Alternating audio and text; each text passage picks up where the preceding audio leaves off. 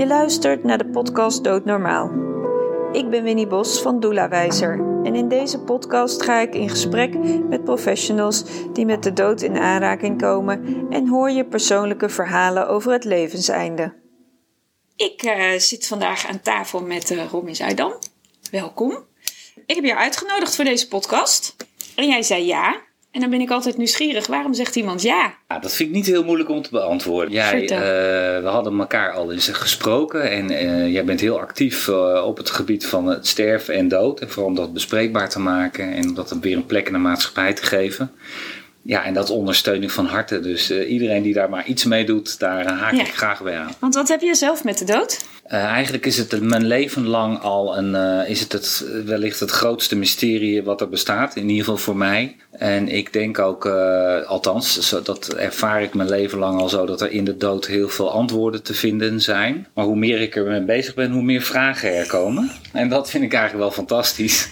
want dat betekent ja, dat, dat, dat, dat, je op een onderzoekstocht bent. En dat ja. vind ik zo mooi aan aan, aan dat grote mysterie. Het gaat over zijn en niet zijn en over uh, ja, de, de, de diepere lagen van het bestaan. Veel mensen uh, ook verloren in mijn leven. Dat heeft wel uh, een stuk van mijn leven bepaald ook. Ja, ja. Dus dan word je ook wel min of meer gedwongen om je te verhouden tot de dood en het sterven. Hey, en je zegt, naarmate ik er meer mee bezig ben, roept het alleen maar meer vragen op. Hoezo? Nou, wat er vooral gebeurt, is dat wat ik bij mezelf merk, laat ik het vooral bij mezelf houden, dat het, een, het proces eigenlijk veel interessanter is dan alles wat je eruit haalt of wat, wat, je, wat je denkt te weten. Mm -hmm. En uh, ik zeg altijd, hoe ouder ik word, hoe, hoe, minder ik placht te weten, hoe meer ik me eigenlijk terugtrek in het niet weten.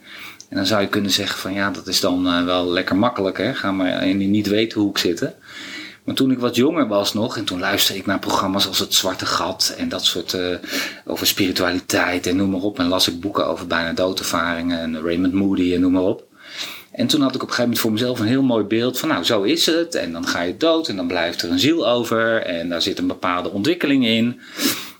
En dat boeddhisme heeft me ook altijd heel erg aangesproken. Dus ik had een aardig leuk plaatje over hoe het allemaal in elkaar zit. Mm -hmm. Maar hoe meer je dus in deze materie, althans voor mij geldt dat, mm -hmm. je, je, je begeeft en met mensen praat en dingen leest, hoe minder ja, ik dan uh, die overtuigingen heb. En dat ik denk, wacht eens even, het gaat me juist vooral meer om overtuigingen loslaten dan. En dat wil niet zeggen dat ik niet bepaalde dingen, dat ik daar heel erg naar neig of dat ik in bepaalde dingen uh, geloof of uh, een overtuiging heb. Maar uh, ik heb meer twijfel dan ooit. Hmm. en dat vind ik ook fijn. Ja, zo klinkt het wel, ja, Dat je dat ook wel prettig vindt. Je hoeft het eigenlijk ook allemaal niet te weten. Nee, dat is, dat is het mooie eigenlijk. Maar dat is ook wel een kunst, niet weten. Niet weten is heel lastig va vaak voor ons mensen, omdat we zo graag overal de controle over willen hebben. Onzekerheid geeft vaak angst en ja, we willen graag weten wat er aan de hand is. En misschien is, dat ook wel, is daar ook wel ooit mijn interesse voor de dood ontstaan. Van uh, als ik er maar veel van weet, dan kan ik het handelen. Dan kan ik het pakken. En dan kan ik, uh, dan kan ik wellicht ook mijn eigen sterfelijkheid uh, begrijpen en misschien ergens plaatsen. Maar dat, dat gaat hem niet worden. Nee. Ik zeg altijd maar, ik geloof nog steeds dat ik onsterfelijk ben. Hmm. Ik bedoel, ik weet cognitief wel dat ik dood ga. Maar ik, ik kan het nog steeds niet geloven. En uh, ik laat het maar lekker zo. Ik vind het goed. Ik vind het wel een troostende gedachte, moet ik daarbij zeggen. Dat ik veel gelezen heb over bijna doodervaringen. En mensen die uh, lichamelijke of die uh, uitredingen hebben gehad uit, uit hun lichaam. Mm -hmm. En dat dat voor 99% hele mooie ervaringen zijn. Dus dat geeft wel een klein beetje hoop op een. ja, het belooft wat goeds. Het hè? belooft wat goeds. Maar nogmaals, we weten het niet, hè? Nee. nee. Denk jij ook dat het daarom voor ons mensen in Nederland zo lastig is, dat thema, de dood? Omdat we het niet weten, niet vast kunnen pakken. Dat het ja, dat dat ook onzeker maakt en daardoor dus die angst oproept die je bij veel mensen opmerkt? Ja, zeker. Kijk, als je ziet hoe de geschiedenis gegaan is, en niet, niet alleen in Nederland, maar in de westerse wereld, uh, dan heb je natuurlijk de industrialisatie gehad en de ontkerkelijking. Dat is bijna, niet helemaal, maar bijna gelijk opgegaan. Mm-hmm. Dus de wereld is, is veel meer een wereld van materie geworden en van geld en van uh, snelheid en maakbaarheid. En eh, waar we vroeger zeg maar de dood gewoon in ons leven hadden, omdat opa of oma in, bij ons in huis moest sterven, want er was verder geen zorg of verpleeghuis of wat dan ook. Dus veel meer in your face in je leven, ook voor kleinkinderen trouwens, heel belangrijk. Is daar een hiaat gekomen. Dus mensen, de dood kwam verder van ons af te staan. Dus de dood was iets, uh, ja, je ging liever ook niet kijken hè, als iemand was overleden of een opbaring of wat dan ook. En uh, ik denk dat daar vooral het probleem nu zit. Dat we nu merken van ja, daar, daar, uh, daar zijn we moeite aan het doen om dat weer een beetje terug te krijgen. Van, dat het eigenlijk heel belangrijk is om daar wel mee bezig te zijn, om het onder ogen te zien en dat het ons zelfs iets heel moois kan geven. Ja, want er zit eigenlijk heel veel kennis in de dood. Want eigenlijk laat de dood ons weten uh, dat we juist zo moeten leven.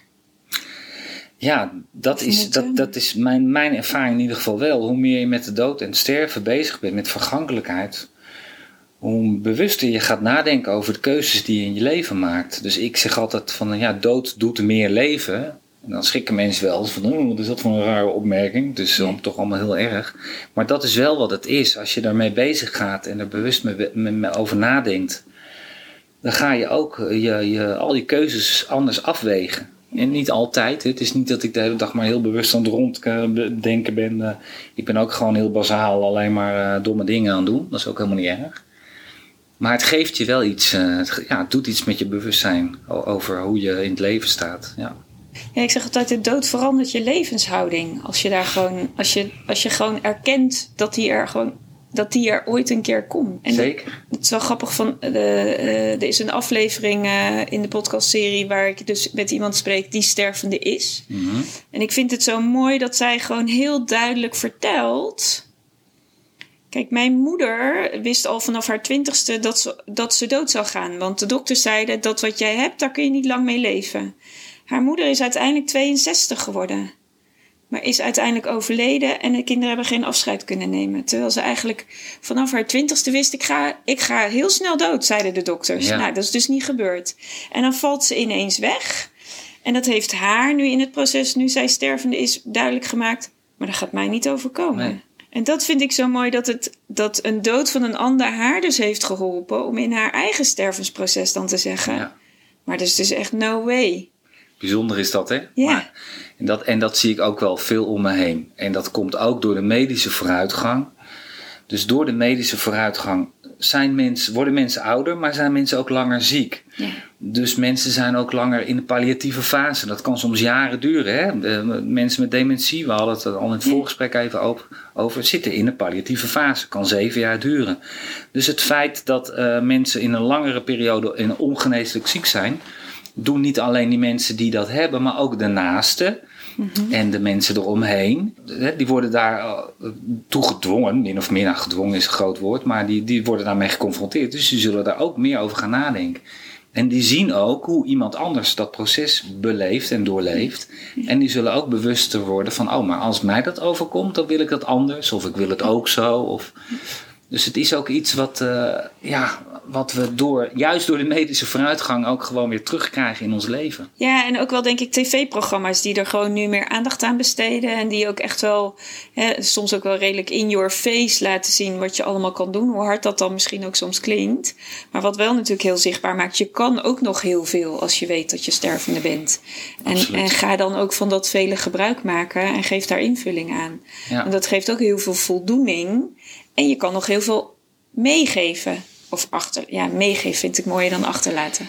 Ja, kijk, uh, dat is natuurlijk het grote verschil met plotseling sterven en, en, een, en een ziekbed. Hè? Dus uh, eigenlijk geeft dat ziekbed mensen soms nog een kans om dingen op te lossen of dingen aan te raken die, die, of te bespreken of in, in gang te zetten die voor hun belangrijk zijn. En, en dat is het voordeel van een langer ziekbed. Hè? Een langere periode voor, om naar dat levenseinde toe te gaan. En dat is wel, uh, ja, dat, nogmaals, dat, dat, dat komt mee met deze tijd. Dus ook die aandacht en die televisieprogramma's. Maar ik denk ook de hele synergie met hoe het in de maatschappij gaat, de snelheid van het leven. Kijk, we worden nu door corona min of meer gedwongen om te stoppen en stil te staan en te kijken wat er gebeurt. Uh, maar dat zat ook al een beetje aan te komen. Hè? Mensen waren ook, er was een soort van collectieve uh, burn-out aan de gang, lijkt het wel eens. En uh, dat, dan, ja, dan komt het moment van bezinning, om dat woord maar weer eens te gebruiken, komt dan on, onvermijdelijk om de hoek kijken. En daar heeft ook zeker het, ja, bewustzijn rondom, het rondom de sterfelijkheid heeft daar zeker mee te maken. Ja. Het helpt allemaal mee. Ja, maar vind je niet dat in deze coronatijd uh, door heel de manier waarop die wordt aangevlogen, zeg maar, en hoe daarmee om wordt gegaan met die pandemie, er wordt eigenlijk ongelooflijk gecommuniceerd op de manier, we moeten maar vooral niet doodgaan. Ja. Toch een beetje raar, terwijl dus- we weten dat, we, dat dat allemaal eraan zit te komen. Dus ja, weet je. En dat is ook zo bijzonder. Kijk, deze, wat deze pandemie, pandemie doet, is dat, het, uh, dat er heel veel dingen worden uitvergroot. Dus dit stukje komt ook weer heel erg, erg naar boven. Maar uh, met daarbij alle andere uh, bewegingen die daar over dat thema zijn. Hè? Andere meningen en, en andere ideeën die er zijn. Dus het wordt eens nog eens een keer extra naar boven gebracht. Dus ja, um, Kijk, het, het, gaat niet over één nacht ijs. Het is niet dat iedereen in één keer morgen denkt: oh ja, natuurlijk, het is belangrijk om ermee bezig te zijn.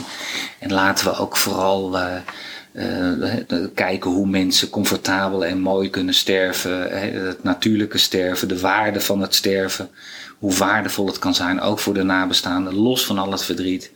Dat komt allemaal wel. Maar het, we staan nu nog allemaal in de, in de overlevingsstand. Althans, heel veel mensen. En dat is ook op zich wel heel begrijpelijk. Ja.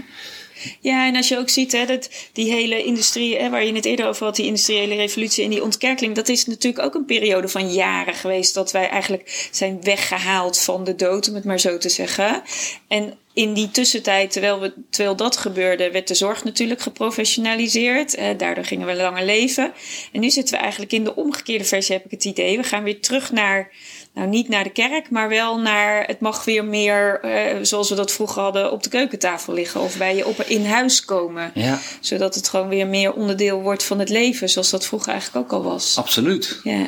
Want wat je ook ziet gebeuren, ik ben ook wel betrokken bij uh, Centra voor Levensvragen, die zijn nu in Nederland overal aan het op, uh, worden opgezet, mm -hmm. is dat een hele groep mensen die niet meer bij een kerk hoort of zich thuis voelt wel nog steeds behoefte en juist nu meer dan ooit heeft aan het spreken over existentiële vragen, levensvragen. Wat is de zin van mijn bestaan? Wat, doet er, wat doe ik er eigenlijk toe? Wat vind ik nog belangrijk?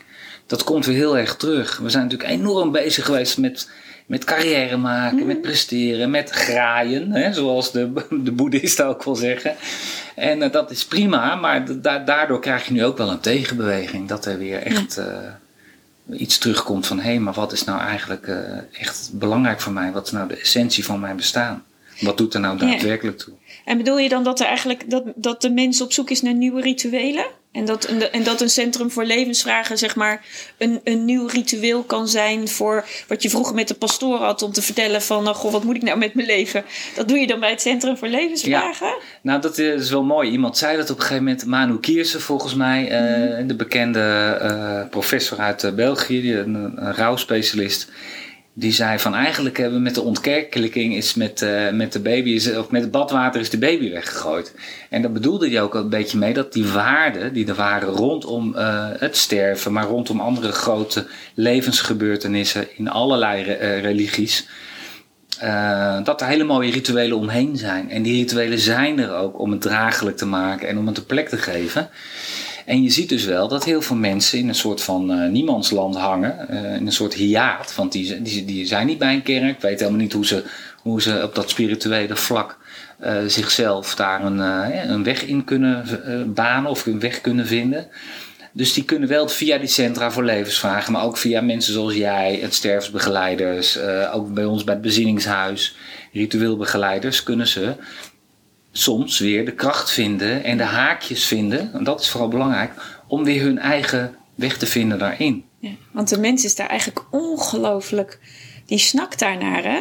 Om, om, ja. om ja, rituelen. Rituelen hebben gewoon al eeuwenlang een enorme betekenis. Precies. Dus we denken dan wel dat we ze niet nodig hebben, maar eigenlijk zijn we er allemaal naar op zoek. En als je goed kijkt, dan zijn we er allemaal mee bezig. Iedereen ja. doet allerlei rituelen op een dag. Ja. Want als je het over rituelen hebt, denken mensen soms aan hele grote dingen, altaren en kaarsen en toestanden. Het zijn ook de kleine dingen. Het kan ook zijn uh, Dat je iedere dag even een, een vaccinelichtje aansteekt bij een overleden dierwaar. Ook dat is een ritueel. Of dat voordat je naar een moeilijk gesprek gaat, om wat voor reden dan ook, dat je daar even voor jezelf een stilte moment voor neemt. Dat zijn allemaal kleine rituelen en die kunnen jou allemaal helpen om uh, dit leven te dragen. Dat ja. Is, ja, we hebben het allemaal min of meer, om wat voor uh, mate dan ook, moeilijk uh, met het leven. Dat, dat blijkt nou helemaal zo te zijn. Dus ja. we hebben ook daar onze eigen ritueeltjes voor nodig om dat ja. te kunnen doen. Ja. ja. het is wel mooi hè. Ja, Manu Kersen is wel een mooie man. Die zegt altijd wel hele zinnige, zinnige dingen Zeker. over dat rouwe, rouwarbeid is en zo. Ja. Ja, het is een mooie, mooie mens. Hey, jij, uh, jij zegt, um, um, je noemde al even het bezinningshuis, hè? Jullie, jij hebt een hele mooie plek in Hollandse Rading, uh, midden in het bos. Mm -hmm. Waar mensen naartoe kunnen komen om zich ook echt letterlijk te bezinnen, hè? Wat ook zo mooi in jullie naam zit. Kun je daar eens iets over vertellen? Ja, het bezinningshuis is eigenlijk, het idee is ontstaan uh, toen wij in 2014, mijn vrouw en ik hebben dat, zijn dat gestart. Toen hebben wij vijf mensen om ons uh, verloren, om ons heen. Met aan het einde van dat jaar uh, een soort van uh, hoogtepunt, zeg ik altijd cynisch, een hele goede vriend van ons, die met heel veel weerstand en moeite uh, ja, het leven heeft verlaten. En dat gaf ook problemen in, de, in zijn relatie. Hè? De, de liefdesrelatie werd een zorgrelatie. Nou, dat jaar heeft ons op een gegeven moment tijdens een wandeling het idee doen uh, schenken. Want uh, bij, uit bijna iets, uh, ieder negatiefs komt soms wel wat moois uit voort, zou je ja. bijna denken. En het bezinningshuis is ook echt een plek waar mensen de ruimte, letterlijk en figuurlijk, krijgen om stil te staan bij wat er op dat moment gebeurt in hun leven. Dus als je ongeneeslijk ziek bent, je hebt dat gehoord, je hebt nog een tijd te gaan, het doet van alles met je of niet. Uh, maar ook mensen die op een kantelpunt in hun leven staan. Uh, ja, alles wat zich verhoudt tot hoe wil ik nu verder? Ik heb nog zoveel jaar. Hoe wil ik de rest van mijn leven invullen? Wat vind ik belangrijk? De vragen waar ik het net ook over had. Dus uh, ja, het stilstaan bij je eigen sterfelijkheid, bij de vergankelijkheid van bestaan. En dan in die pre-terminale fase. Kijk, je hebt die terminale fase heb je hospices, je hebt er bijna thuishuizen. En daar heb je gelukkig heel veel mooie hulp ook. En dat is goed en fijn dat dat er is.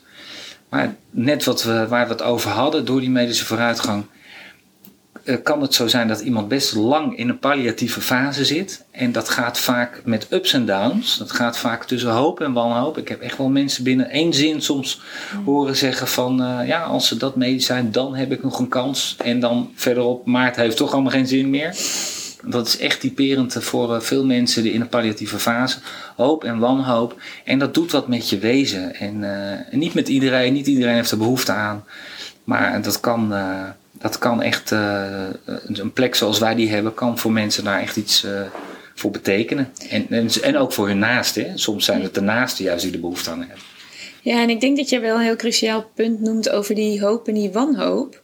Want door natuurlijk die medische vooruitgang hangen we onszelf zo, hangen we onszelf zo op. Dat is niet de goede benaming. Uh, maar we klampen ons vast aan die, dat medicijn of die hoop die dan nog gegeven wordt van behandeling zus of zo. Die dan eigenlijk een beetje bepalend wordt in hoe dan de weg van ja, de weg naar de dood wordt, wordt bewandeld. Ja. Um, terwijl ik dan soms wel eens denk, ja, moet je het dan wel in die medicijnen zoeken? Of mag het dan ook wel eens ja, mag je dan eigenlijk wel sterven? Is dan bijna de vraag die. Goeie vraag, absoluut. En, en je ziet ook wel, want daar heeft de medische wereld natuurlijk een belangrijke rol. Uh, je ziet nog veel mensen in de medische wereld, uh, inderdaad in dat oude denken, wat voor hun natuurlijk heel vanzelfsprekend is, want zij mhm. zijn er om mensen te genezen. Mm -hmm. In het doorbehandelen. En we kunnen dit en we kunnen dat nog. En soms ook in de, in de synergie met de patiënt. De patiënt wil dat de arts doorbehandelt. Dus dan uh, ga je daar natuurlijk ook serieus op in. Maar je ziet ook wel een kentering. Hè? Bijvoorbeeld de positieve gezondheid, advanced care planning. Dat er ook de medici zeggen van hoe, hoe kunnen we nou samen met de patiënt uh, goed kijken. Uh, wat zijn nou de wensen? Wat is er nou mogelijk? En wanneer is het nou wenselijk voor de patiënt, maar ook voor de artsen. Om te zeggen, we gaan het behandeltraject anders invliegen. We gaan niet meer behandelen op genezing en oplossing en misschien nog een, uh, een, een, een tumor of zo kleiner maken of bestrijden. Maar we gaan kijken hoe we het u zo comfortabel mogelijk kunnen maken in de laatste periode van uw leven. Dus daar is wel een verandering gaande, maar dat, uh, ja, dat heeft ook weer heel veel tijd nodig.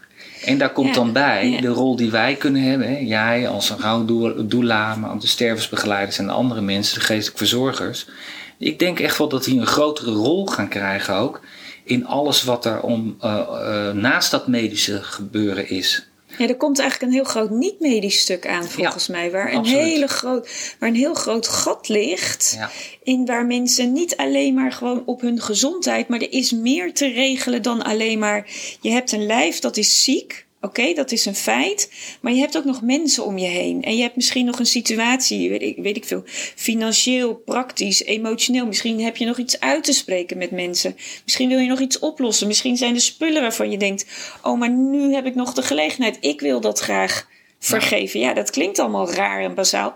Maar ja, dat kan heel mooi zijn in de afronding naar het einde om dat soort dingen zelf te gaan doen. Ja, absoluut. Maar wie, wie, wie helpt daarbij? Er, er zijn nu heel weinig mensen die daar aandacht aan besteden. Ja, ik weet dat ze nu bezig zijn, ik dacht Arnhem of Nijmegen, met een proef met een, uh, een uh, palliatief coach. Zoals bijvoorbeeld een, of een, je hebt bij dementie heb je ook, gebruik ik niet voor het coach, maar een ander woord. Uh, nou, doet er even niet toe. Maar in ieder geval iemand die zich om een palliatief patiënt heen beweegt als een soort spreekpunt. Die weet al die mensen te vinden. Want er zitten in, in zo'n systeem, zo'n zorgsysteem om iemand heen, zitten allerlei verschillende partijen. Je hebt een huisarts, je hebt een oncologieverpleegkundige, ik noem maar even wat. Hè? Een specialist. Dan komt er soms nog een, een, uh, een geestelijk verzorger. Geestelijk verzorger komt er voorbij. Of iemand, een, een, een, notaris die nog even de zaakjes moet regelen voor de erfenis. Of een, een levenstestament, wat je trouwens zonder notaris ook kan doen. Mm -hmm. Kortom, er bewegen allerlei mensen om zo'n uh, systeem heen, gezinssysteem waar iemand gaat overlijden. En zo'n palliatief coach, daar zou je van kunnen verwachten, hè, als dat goed zou werken, dat die weet wat er allemaal te koop is in de wereld. En dan natuurlijk het liefst in de regio van deze persoon. Mm -hmm. En dat hij ook goed kan schakelen uh, met de patiënt en, en, en dat systeem en die naaste van wat is er nodig. En op het gebied van zaken regelen, op het ja. gebied van fysieke ja. zorg, maar ook op het gebied van dat geestelijke en dat spirituele. Wat kunnen we, uh, wat voor sfeer wil deze patiënt en zijn naaste uh, op het moment dat dat overlijden gaat plaatsvinden? Wat is belangrijk? Hoe ga je de rituelen, hoe ga je, hoe ga je eventueel een ritueel doen? En hoe, uh, hoe moet dat na afloop? Hè? Daar komt ja. bijvoorbeeld ook de uitvaart, mensen uit de uitvaart komen er ook bij. Ja, je krijgt eigenlijk de omgekeerde uitvaartverzorger door. Ja. het klinkt een beetje raar, maar het is eigenlijk, ja. Er is zoveel nog daarvoor te regelen. Ja. Want heel vaak, uh, weet ik nog wel, als ik als uitvaartverzorger aan tafel zat, dan zeiden mensen: Oh, oh, hadden we dat ook nog kunnen regelen? Ja. Oh ja, nee, daar hebben we eigenlijk helemaal niet bij stilgestaan. Of, uh, omdat mensen het ook gewoon simpelweg niet weten. Weet je, er nee. is zoveel wat je kan, maar waar haal je de kennis vandaan? Precies. Dat is natuurlijk zo'n groot veld. En ook weer voor ieder individueel anders. Want als jij in een huurhuis zit, is het een hele andere situatie dan dat je een koophuis hebt. En hoe je getrouwd bent. En nou ja, noem het maar op. Ja. Ja, wij hebben het er ook wel over gehad, hè, dat je ook wel ziet in de uitvaartindustrie, of tenminste, laten we zeggen in de uitvaartzorg, dat klinkt wat vriendelijker, dat, uh, dat er ook een kentering gaande is, ook vanwege de vraag van mensen. Die gaan vaak al aan de voorkant van de dood contact opnemen. En je ziet veel uitvaartbegeleiders die ook uh, een, een extra opleiding gaan doen, stervensbegeleiding of ritueelbegeleiding, omdat ze de mensen ook wat meer aan die voorkant willen bijstaan. Dus dat vind ik wel een hele mooie en uh, goede ontwikkeling. Hmm. He, dat, we zien het ook bij het bezinningshuis. En nu we een paar jaar ook bezig zijn. Dat, je kunt het een beetje zien als een boog. Als, als, het, als het heel mooi gaat, dan uh, worden mensen goed begeleid aan de voorkant van het sterven. He, en niet alleen de persoon zelf die gaat sterven, maar ook die naaste. Dan is er een goede begeleiding tijdens het sterven. En dat, dat die setting, dat die bedding mooi en goed is. Ondanks al het verdriet, hè? ik maak het niet romantischer dan het nee. is. Zodat het daarna, dan gaat die boog daarna verder voor de nabestaanden en de nazorg, dat dat ook rustiger en draaglijker is. Dus ja, hoe meer aandacht daarvoor is en dat hele, die hele periode rondom dat sterven, dat kan zoveel doen voor de mensen die gaan sterven. En maar voor de mensen voor, die achterblijven. Ja, precies. Maar en, en, en uiteindelijk denk ik zelfs en volgens mij hebben wij het daar ook wel eens over gehad, dat als je in het voortraject naar het sterven, daarin de begeleiding gewoon veel beter realiseert en daar op alle vlakken aandacht aan besteedt met degene die sterft en alles wat er omheen staat, dat het uiteindelijk ook voor de zorg daarna, die, hè, die daaruit voort kan vloeien, dat mensen hè, in de rouw zitten, daar misschien wel last van gaan krijgen men zegt dan complexe rouw, daar geloof ik dan niet zo in. Maar die kunnen dan, doordat dat traject naar die dood gewoon op een hele mooie, waardige manier is gebeurd, veel ja, makkelijker, veel beter door. Ja. Omdat er gewoon, er is veel meer zorg en aandacht gegeven aan ja, toch al hobbels die misschien op de weg lagen en die al bij voorbaat zijn genomen. Zeker. Het, gaat, het is echt lichter. Het kan lichter zijn. Het maakt een enorm verschil voor iemand als, als je je naaste met veel moeite en gedoe ziet sterven. Hè? Uh, waar, ja, waar je veel ongemak is of onrust. En, en als dat sterven uh, wel rustiger kan. En, uh, en, nogmaals, dat lukt niet altijd. Hè? We, nee, we kunnen dat ook niet allemaal regelen.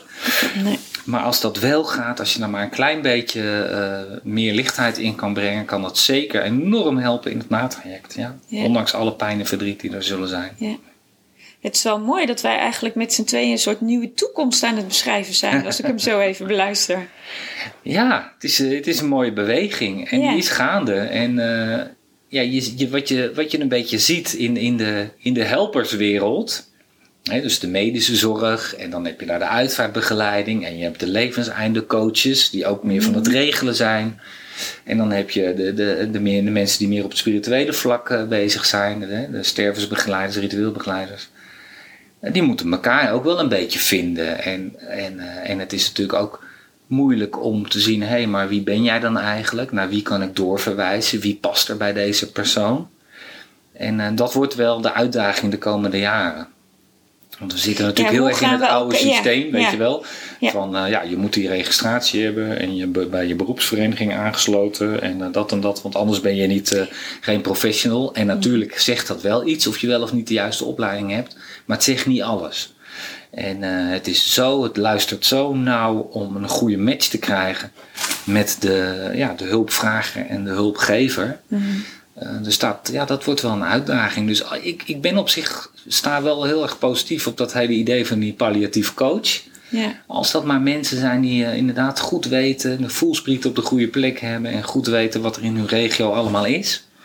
Dat ze ook echt als een makelaar tussen die hulpvragen ja, en hulpgever... ja, precies. Inderdaad een makelaarsfunctie. Ja. Want die moet gewoon een soort spin in het web zijn uh, voor...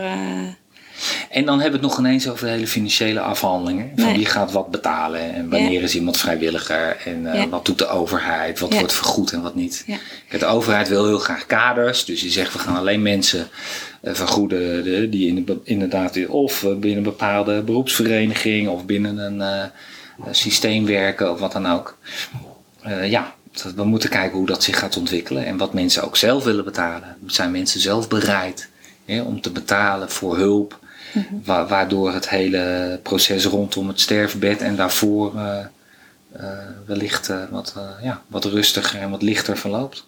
Ja, want eigenlijk is het heel erg kom hè, als je er naar kijkt. Want als je ziet hoeveel geld er soms uit wordt gegeven voor een uitvaart. dan zou je kunnen denken, waarom wel een bak geld aan die uitvaart en waarom niet aan het traject daarvoor? Zeker, ja. Want dat zou misschien ook nog wel een bak geld bij die uitvaart kunnen schelen. En, uh, maar ja, weet je, dat, dat hele uitvaartonderdeel uh, past natuurlijk nog heel goed in het oude denken. Van yeah. alles regelen, controleren, maakbaarheid. En we uh, moeten zorgen dat het financieel allemaal op orde is. En dat klopt ook. Maar inderdaad, eh, dit stukje, dat gaat, ja, dat gaat er hopelijk wel bij komen. Want dat doet heel erg iets met ons welbevinden, met ons welzijn. Yeah. het is goed als, het, als je geen gedoe en ge, eh, gezeur hebt over geld en over een uitvaart die niet goed geregeld is. Of niet naar wens. Maar het is ook fijn, niet alleen voor degene die gaat sterven, maar voor sterven, maar ook voor die, die nabestaanden. Om daar uh, op een existentieel, spiritueel niveau een, uh, een, uh, ja, een bevredigend gevoel over te hebben. Nogmaals, los van alle pijn en verdriet. En, uh, ja, die, die, horen er ook gewoon bij. Ik zeg dat er steeds bij hoor. Ik wil het niet romantiseren. er zijn echt afschuwelijke sterfbedden. En die gaan we ook niet allemaal oplossen. Maar uh, waar niet we iedereen kan dat ook goed sterven. Dat is ook wel een kunst om het leven los te laten. Dat is het. Dat het en het is ook voor, niet voor iedereen makkelijk. Hè? Er zijn natuurlijk ook mensen die op een hele plotselinge manier op een afschuwelijke manier hier vertrekken. Dat is ook niet fijn. Maar en daar, is ook geen oordeel, hoeven we ook geen oordeel over te vellen. Het, is ook niet van, uh, het is ook niet een kunstje van uh, wat je kunt leren. Het, uh, we kunnen wel proberen een, een, bedding te creëren voor mensen om, om rustiger te sterven. Maar soms moet het gebeuren, hè, om wat voor reden dan ook. Of het nou een hoger doel heeft of niet. Soms moeten mensen op een vervelende manier sterven. Dat, weten, dat weten we allemaal niet.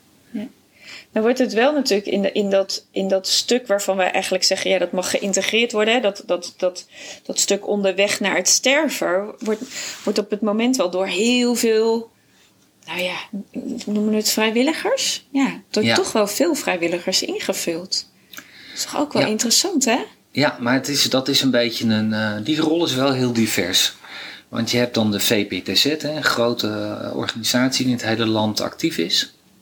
Die levert dan vrijwilligers uh, voor mensen in het, uh, die, die in, uh, in de thuissituatie terminaal zijn. En dan eigenlijk vooral om de mantelzorgers even te ontlasten. Mm -hmm.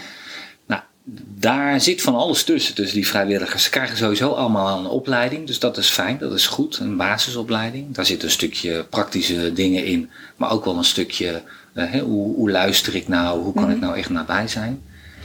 En in, maar tussen die vrijwilligers zit ook heel veel verschil. Er zitten echte doeners bij. En die komen bij mensen thuis en die gaan vooral eventjes een klusje doen uh, voor de mantelzorger die dan even naar weg kan of wat dan ook. Of die gaan even uh, uh, iets praktisch doen. Maar er zitten ook echt, echt talentjes bij die goed kunnen luisteren. Dus die ook de mensen die daar zijn wellicht de ruimte kunnen geven om te ventileren wat ze misschien niet bij hun partner op datzelfde moment kunnen of willen doen. Mm dus er zit van alles tussen. En dan heb je dus de geestelijk verzorgers, die dan ingeschakeld kunnen worden. Tegen, tegenwoordig ook uh, zeg maar door een subsidie, dus dat, uh, dat kost de mensen niks. is die nog steeds geldig? Ja, die subsidie oh, ja. is nog steeds geldig. Die is een paar jaar aan de gang en die blijft waarschijnlijk ook wel. Dus die kunnen bij mensen thuiskomen in de palliatieve fase. Uh, als er bepaalde moeite is, wat, ze, ja, wat ze moeilijk vinden om te bespreken met hun naasten. En inderdaad, in de hospices heb je natuurlijk ook veel vrijwilligers eh, rondlopen. Maar ook die krijgen, ieder hospice heeft wel zijn eigen uh, opleidingje voor hun eigen vrijwilligers. Mhm. En dat is fijn, dus die worden allemaal wel uh, ja, daarin in getraind. Maar nogmaals, daar zit van alles tussen. Dus er zijn veel vrijwilligers tussen. Die vinden het fijn om met mensen in gesprek te gaan of om mensen te laten praten. En er zijn erbij die vinden dat nog steeds lastig of die er zijn meer van het doen. En uh, er is ook wel een landelijk onderzoek gaande, dat heet project Hoopvol, Hoopvol. Oh. En daarin wordt, uh, worden de hospices een beetje onderzocht naar de kwaliteit van de hospices. Van ja, wat, wat is er allemaal in Nederland eigenlijk? En je hebt ook heel veel verschillende soorten high, uh, hospices. Ja, je hebt de high, high, high care. care. Ja, precies. Ja, er en, zit ook weer verschil in wat je daar dan weer voor zorg krijgt. Ja, want in principe kan iedereen in Nederland een hospice beginnen. Daar hoef je niet een bepaald certificaat of opleiding voor te hebben. Dus ze hebben ook wel gezegd van, nou, laten we daar nou eens onderzoek naar doen. Wat, wat kunnen mensen nou eigenlijk verwachten? Hè? Wat, en wat zou men moeten kunnen verwachten, minimaal in ieder hospice of bijna thuishuis in Nederland wat, uh, wat, wat, er is. Dus daar, dat is nu gaande. En uh, dat is ook wel mooi. En het, ze hoeven ook niet allemaal hetzelfde te zijn. Maar het zou wel goed zijn ook voor, voor hulpvragers en mensen die gaan sterven en de om te weten wat er te koop is. Om maar even in zulke woorden te, te noemen. Ja, want je merkt ook nog wel dat veel mensen niet eens weten wat een hospice is. Die komen daar dan pas mee in aanraking als dan uh, het sterven nabij is en het niet meer in het ziekenhuis kan. En dan ja. komt ineens dat woord hospice om de hoek kijken. Omdat, en daar hebben ze dan nog nooit van gehoord. Dat, ja, dat verrast mij dan. En denk ja. maar, ja, dat is, je komt er natuurlijk ook alleen maar in aanraking mee dat als, als de dood nabij is. Maar, maar wat we even Um, ik weet het wel, maar wat is het verschil tussen een bijna thuishuis en een hospice? Uh, nou, een exact verschil weet ik eigenlijk ook niet. Maar het zit hem volgens mij inderdaad in de, in de mate van uh, hulp, de intensiteit van hulp die er is. Uh, een hospice, en helemaal een high-care hospice, daar zijn echt nog Um, daar kunnen ze medische handelingen doen die ze bijvoorbeeld in een bijna thuishuis niet kunnen doen. Mm. Of kunnen ze bepaalde mensen wel nog, uh, hè, bijvoorbeeld mensen met een ver, uh, einde stadium ALS. Uh, ja. daar, die hebben andere hulp nodig, bijvoorbeeld weer dan ja, mensen die daar bijvoorbeeld met een bepaalde vorm, een andere vorm van kanker liggen. En volgens mij zit daar vooral het verschil in. Maar exact het verschil, dat kan ik je niet vertellen. Nee. nee. nee. En soms zijn, worden, zijn bijna thuishuizen ook deels respijtzorg. Dat betekent dat mensen daar tijdelijk even zijn. Ook vaak weer om die mantelzorgen te ontlasten. En dan gaan ze ook wel weer terug naar huis. In een gewone hospice is dat over het algemeen niet de bedoeling. Hè? Daar ga je pas naartoe als er een levensverwachting is van maximaal drie maanden. Uh, hoewel nu die terminaalverklaring is, uh, die, dat, dat, doet men niet meer aan. Dat, dat was destijds. Maar dat is nog steeds wel een beetje het uitgangspunt. Uh, maar het kan soms zijn dat mensen enorm opknappen in een hospice. Juist ook soms door alle aandacht en alle mm. zorg om hun heen. En dan, uh, ja, dan moeten mensen soms toch na de vier, drie, vier maanden uh, moeten ze toch weer naar huis. Of ik, ik ken ook wel schijnende gevallen hoor. Die mensen die hun huis en huur was al opgezegd. En uh, werden mensen geacht om naar een verpleeghuis te gaan of bij familie. En nou ja, dat, dat maakt soms wel eens ingewikkeld. En ik denk wel dat we dat steeds meer gaan meemaken. Juist ook weer vanwege die medische vooruitgang. Ja. En de mentale staat van mensen die ze soms weer levensenergie geeft om weer een paar maandjes door te trekken. Ja, want ik ken ook wel de verhalen dat mensen, ja, dat klinkt dan heel gek in zo'n hospice, dat je denkt, ja, je gaat erheen om te sterven, maar die dan echt eigenlijk, die, die dat hospice als een soort feestje vinden. Ja. En die dan echt lol met elkaar hebben en die dan wel, omdat er dan mensen om hen heen verdwijnen, steeds zeggen, ja, eigenlijk is het hier ook wel een rare bedoeling, want ja, heb ik het net leuk gehad met Jan en morgen, en morgen is die er al niet meer, weet je wel zo. Maar ja. dan komt Pieter om de hoek kijken, nou, het was, dan is het weer gezellig, weet je. precies, ja. Maar er zijn inderdaad ook schrijnende gevallen van mensen die huis en haard hebben opgezegd omdat ze de diagnose hebben gekregen. Dus dat vind ik dan ook altijd wel, wel pijnlijk aan dat dus vanuit de zorg die, die, die, uh, die inschatting wordt gemaakt van hoe, hoe lang heb je nog te leven. En dat zijn dan allemaal weer voorbeelden die maar weer doen blijken eigenlijk kunnen we er gewoon echt helemaal niks over zeggen. Nee, en dan komen we weer terug bij wat je eerder zei. Het leven is gewoon niet maakbaar. Nee. Nee, kijk, we kunnen gemiddelde, er zijn gemiddelde, dus dat kunnen ze wel zeggen. En ze zijn in de zorg gelukkig ook wel steeds voorzichtiger met het geven van uh, allerlei indicaties en, uh, en dat ze allerlei uh, periodes gaan noemen. Maar ze kunnen wel zeggen, iemand met uw aandoening leeft gemiddeld nog. Maar dat wil niet zeggen dat dat u voor u ook geldt. Maar ik vind het wel belangrijk, hè, wat ik net zeg over die mensen die dan in een hospice of zo een bijna thuishuis weer opleven dat dat wel beter geregeld wordt. Mm. dat desnoods ook huizen komen. Ja, als, stel dat je het niet zeker, ja, je weet het nooit zeker, maar dat je ook echt twijfels hebt van is het wel drie maanden, dat mensen dan eerder naar een plek kunnen gaan waar ze wellicht langer kunnen zijn. Een soort tussenfase tussen verpleeghuis en een hospice in eigenlijk. Ja, want doordat de verpleeghuizen gewoon zo van aard zijn veranderd, is dat ook niet meer een plek voor die mensen om te zijn.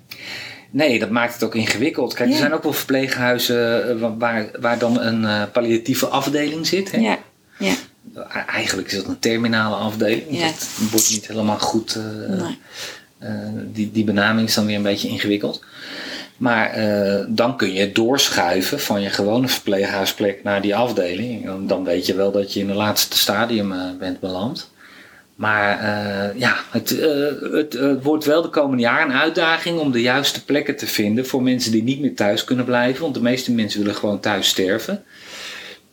waar ze dan wel, zeg maar, dat, ja, dat levenseinde kunnen gaan, aan kunnen gaan. En wat voor hun ook een plek is waar ze zich thuis kunnen voelen. Wat als een thuis voelt. En dat, is, ja, dat willen we natuurlijk allemaal het liefst. Ja niet thuis kunnen sterven en dan wel ergens anders. Second best, maar dat moet dan wel zoveel mogelijk als een thuis kunnen voelen. En niet dat je weer verplaatst moet worden. Moet worden wat dan nee, precies. Nee, want nu is natuurlijk ook door heel die verandering van de zorg... ook het thuissterven, wat vroeger heel normaal was... veranderd in. Men sterft in een zorgcentrum en in een ziekenhuis... en je moet bijna het verzoek doen mag ik naar huis om te sterven. Ja. Dat is nu waar we in zitten. en het zou natuurlijk een hele mooie kentering zijn dat die weer omgaat naar je sterft over het algemeen gewoon thuis. Ja, en daar, en daar gaan natuurlijk, heb je ook weer een stukje financiering. Uh, dat uh, niet altijd de verzekeringsmaatschappijen bereid zijn om mee te betalen aan de zorg die nodig is om te zorgen dat iemand thuis kan sterven. Want daar komt nogal wel bij kijken. Dan is daar soms 24 uur zorg nodig of van uh, thuiszorg of van, uh, van een zorgorganisatie. Mm -hmm. En uh, dat zijn natuurlijk niet, dat zijn geen kleine bedragen. En dat is belangrijk ja, om dus een situatie te scheppen waarin dat wel mogelijk is. Je wil natuurlijk het liefste, en niet, en niet, alleen voor een ander, maar bedenk maar ook zelf, als jij straks zo ver bent, dat, dat je kunt sterven op de plek van jouw wens. En dat alles in, het werking, in de werking wordt gesteld om dat voor elkaar te krijgen. Ja. Ja het is niet een kwestie van een knop omdraaien en we doen het anders. Het is echt een proces nee. van veranderende beweging, die natuurlijk ook wel door deze pandemie enorm is ingezet. Ja. En die de komende jaren alleen maar doorgaat ebben. En waar gewoon nieuwe vormen gaan ontstaan. Die, die eigenlijk het verlangen van de mens die stervende is gaan, gaat vervullen. Kijk, of die misschien ja. wel van buitenaf van mensen die zien: dit is eigenlijk wat er heel erg goed en nodig is voor die stervende dat zij dat op die manier gaan aangeven en daar dan vormen voor worden gevonden. Absoluut. En je hebt natuurlijk ook te maken met een zorgstelsel wat gewoon niet meer betaal, niet betaalbaar meer is. Dus er gaat nee. een shift komen. En ja, daar heb ik geen verstand van hoe dat eruit gaat zien. Nee. Maar je ziet in Engeland al een beetje een verandering naar weer het kleinschalige. Dat mensen weer voor elkaar, op kleinschalige manier, voor elkaar gaan zorgen. Zonder allemaal overheadkosten en zo. En natuurlijk doen heel veel mensen in Nederland dat ook vanzelfsprekend. Hè? Heel veel mensen zijn mantelzorger ja. zonder dat ze het weten dat ja. ze het zijn. Ja, precies. Maar die, ja, die zijn heel druk in de weer. En dat doen dat met alle liefde en aandacht. En, uh, en onbezoldigd uiteraard.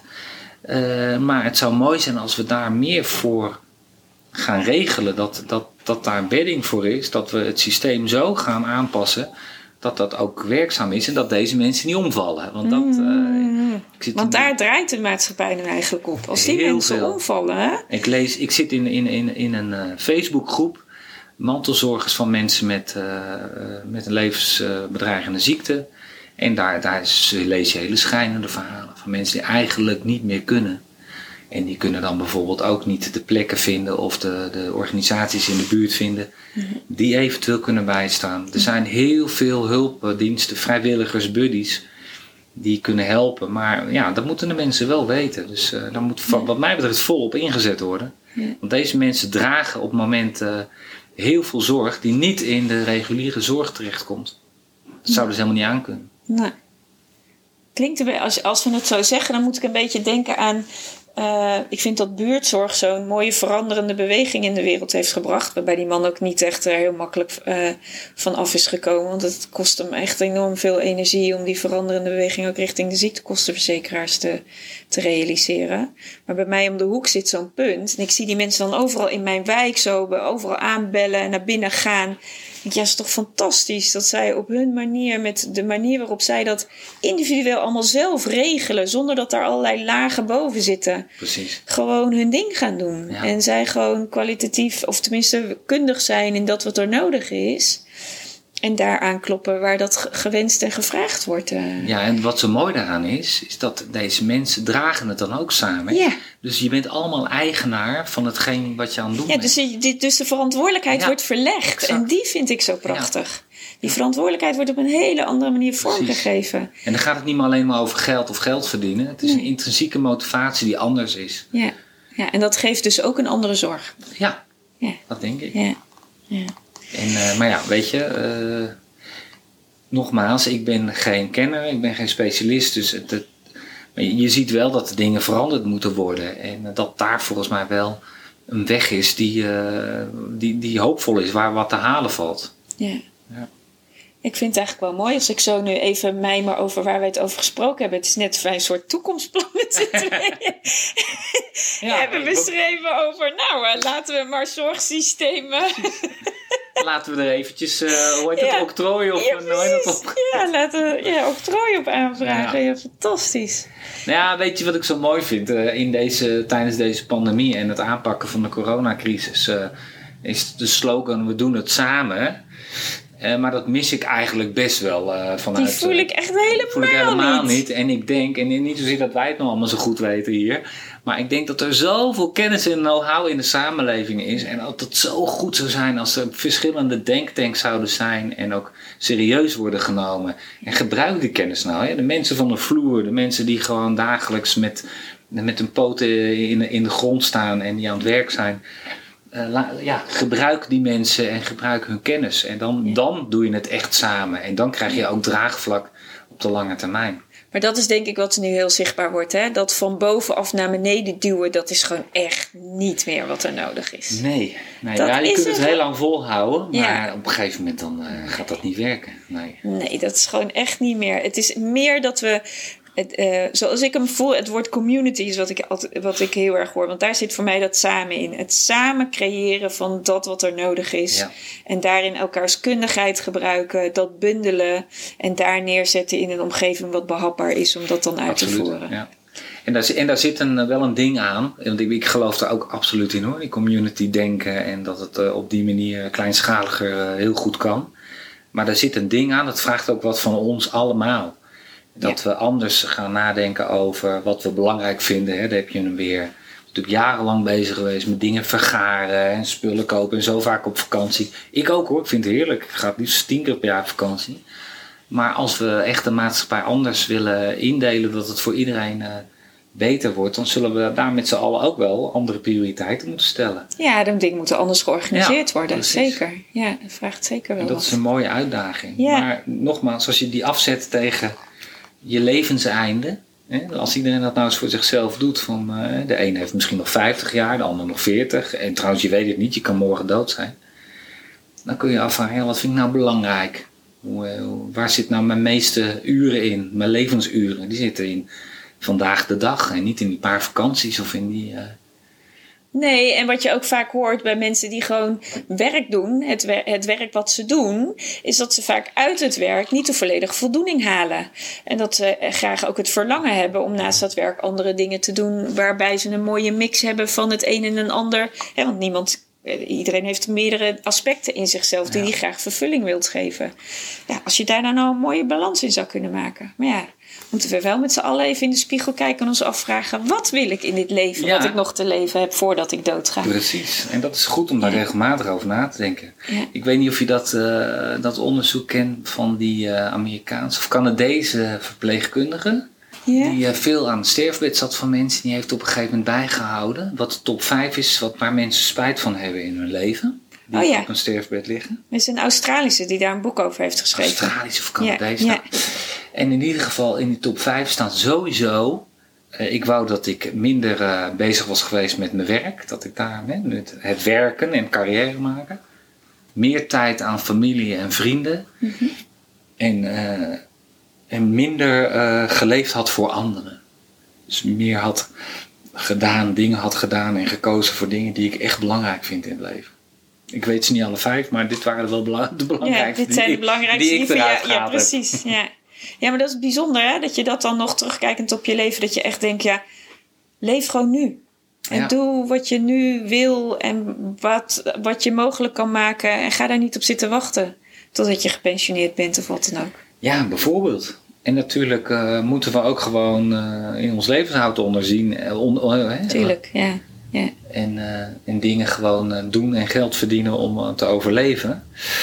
Maar ja, brengen, een klein stukje meer bewustzijn brengen, dat, dat zal wel helpen. Absoluut. Laten we daar de mensen mee op pad sturen om daar eens voor zichzelf te gaan bekijken van wat is er voor mij nu nog belangrijk in het leven.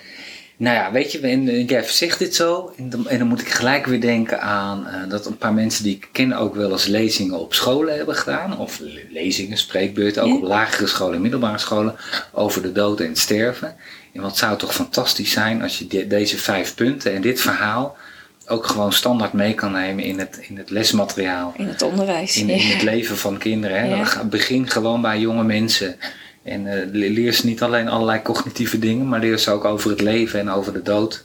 Mhm. Waarmee ze dus hun hele levensweg die ze nog te gaan hebben, hopelijk eh, iets bewuster gaan, eh, gaan doorlopen. Dus Ja. dat Ja, zou ik fantastisch vinden. Het is gewoon onderwijsmateriaal. Ja. Dat mogen we ons hele leven meenemen. Precies, zodat we iedere keer weer opnieuw ons de vraag stellen. Wat, waarvoor zijn we hier en doen we nog wat we eigenlijk graag willen? Ja, precies. Leer leven met de dood. Dus leer leven. Ja. Nou, dankjewel. Volgens mij hebben wij een mooie, een mooie afronding zo eh, gemaakt. Graag gedaan, dat is Ja. fijn om te doen. Je hebt geluisterd naar de podcast Doodnormaal. Mijn missie is om het levenseinde doodnormaal te maken. Iedere vrijdag staat er een nieuwe podcast voor je klaar. Volgende week spreek ik met Caroline Schmid, hoe zij op haar 21ste door een noodlottig ongeval haar vriend verloor.